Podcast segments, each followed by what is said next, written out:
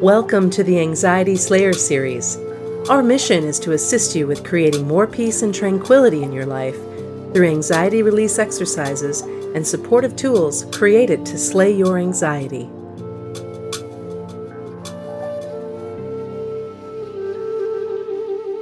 Welcome to Anxiety Slayer.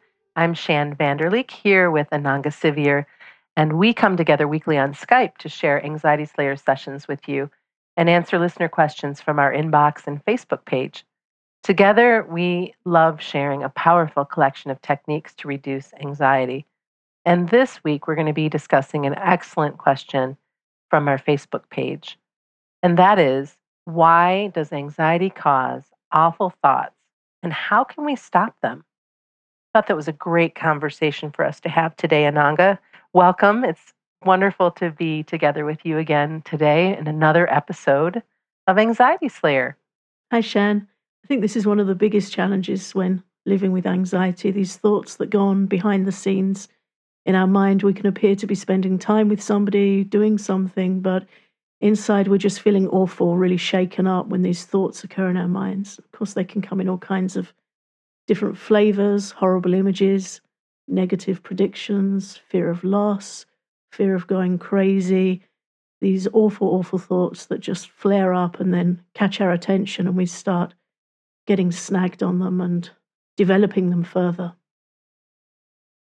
And the triggers for these things can be really hard to uh, to put your finger on because it can come from just about anywhere. And I had an experience over the weekend where there seemed to be so much going on in the world news, tragic weather and death and war and you know just all of that stuff just felt like too much. And being very sensitive person, as I know you are as well, and so many of our listeners are, it started to kind of uh, take me down that that road of negative predictions and and fear for the world and what it's going to be like for my daughter and and for her children and those kinds of things. And I, I was with a friend and realized that I had somehow gotten lost in that train of thought and had to pull myself back to the present moment and really ground myself to remain present with my friend.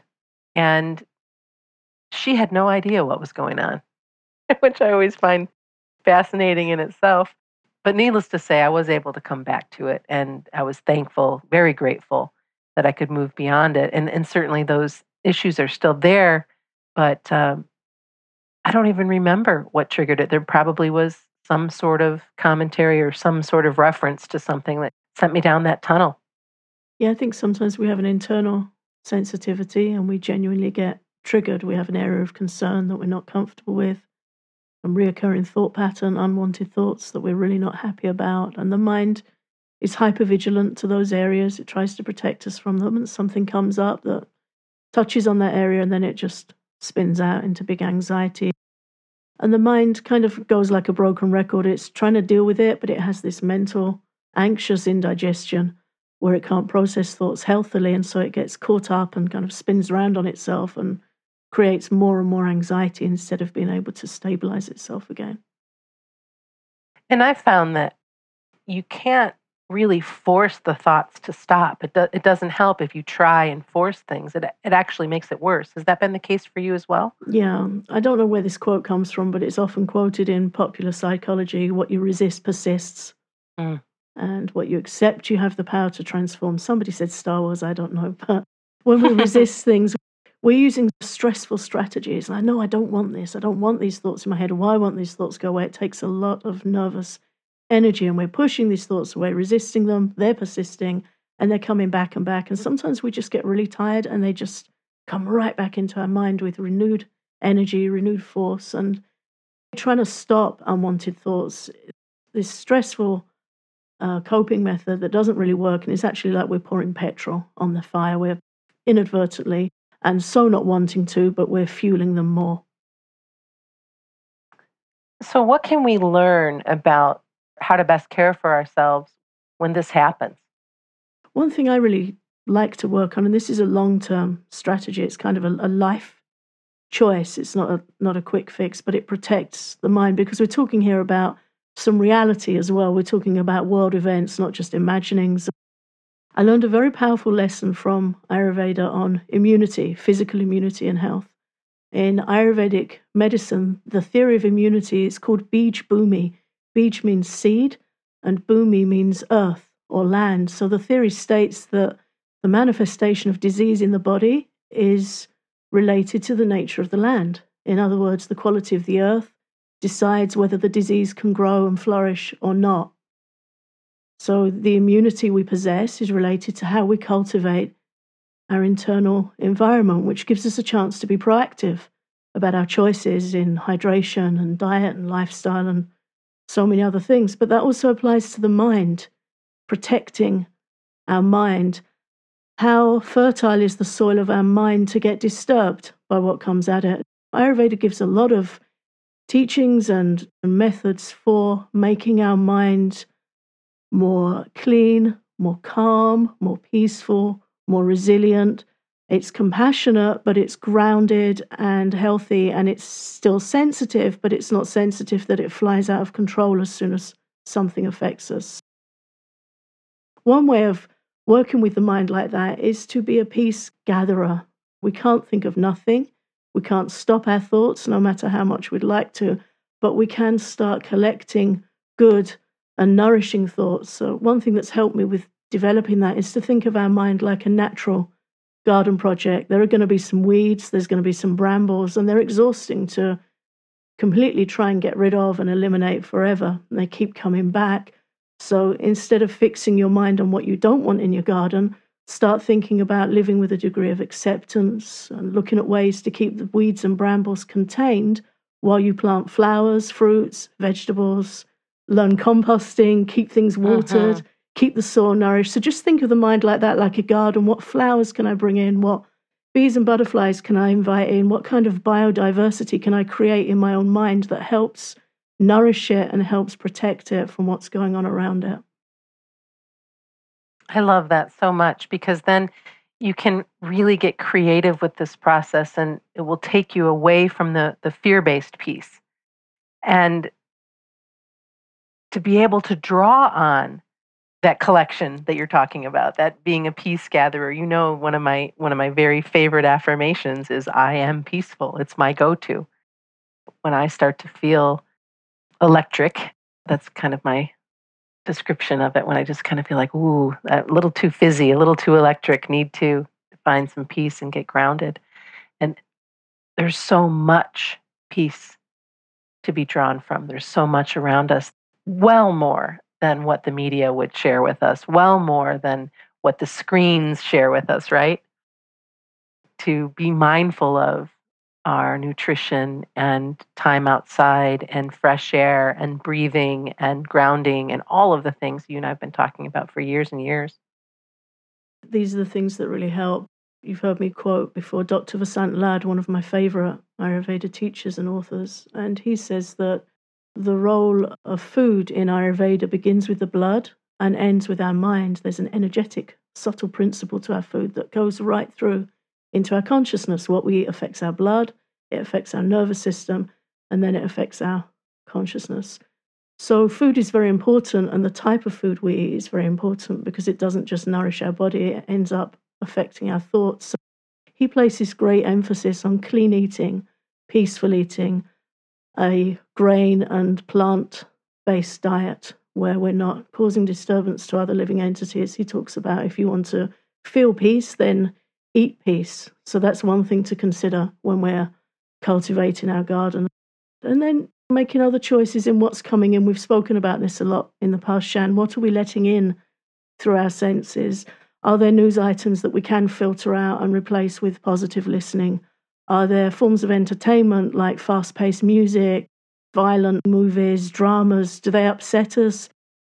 If we see something and it keeps coming back in our mind unpleasantly for hours or days or weeks afterwards, then better to eliminate that kind of thing from our mind. Again, that Ayurveda describes that as being like mental indigestion. We're bringing it back up, back up. These unwanted images, the mind's like a camera, whatever it sees, it captures. So Again, as you said, going out in nature, deep breathing, walking, mindful baking, gentle, uplifting practices, and really looking at weed control by being very, very careful what we let into our heads, particularly again because people who suffer from anxiety tend to be very sensitive people. I don't know about you, Ananga, but what I've noticed lately is there seems to be a lot more of us. There seems to be a lot more very highly sensitive people on the planet more than ever before. And maybe it's because we found our voice and we're talking and we're not hiding. You know, I'm not really sure. Uh, I know that the young ones coming in are much more sensitive. My daughter certainly is. And we really owe it to to ourselves and our families and our communities to do all that we can to practice mental detoxing to figure out the very best ways we can move on from some of the interests that we might have that are not doing us any favors.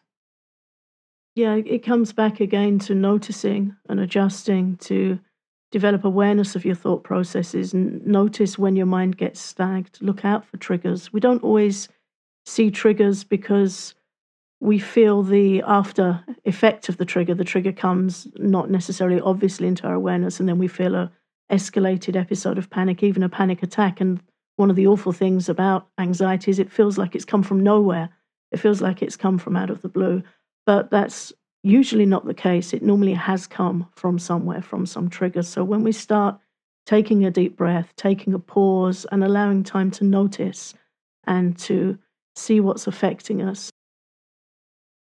Sometimes we'll eat something and it takes a while before we realize, actually, I don't do well eating that. That really doesn't serve me well. It was a long time before I realized that wheat and I do not get on. And uh, I would try and rekindle the relationship here and there until it became apparent that we really don't get on and we're actually better off parting company, as sad as it was.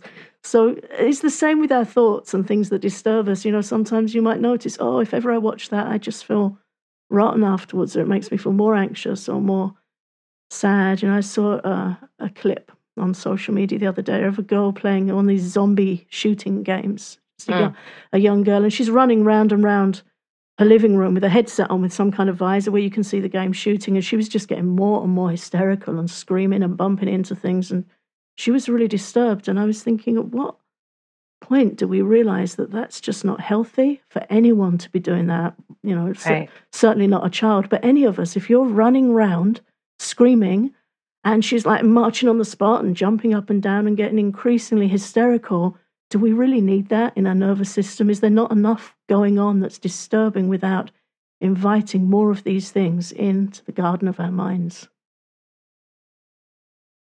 One of the things that can really help with this is the How to Calm Your Fragile Mind course that we created. It's certainly a great place to start. Yeah, it teaches how to be with uncomfortable thoughts and let them fade and just blow away from the mind. It teaches how to develop awareness, start noticing. It takes a little training to start noticing sometimes the things that are upsetting us. Sometimes we're so anxious and so stressed that we're not hearing the cues because we're in there with it. We're being spun out like, you know, it's like the mind's in a blender and it's just not getting a break. So, how to calm your fragile mind teaches how to push the off button how to let the momentum settle, how to start looking at what's going on in your head, and then ways of working with thoughts. Because Ayurveda teaches that trying to resist thoughts doesn't help, running away from thoughts doesn't help, which we all drawn to try. It's our first go to is to try and divert, distract. But how to calm your fragile mind teaches healthy ways to distract, ways to work with your mind that are actually healing to it and settling to it rather than just increasing anxiety and adrenaline by running on autopilot and just trying to cope and trying to keep going.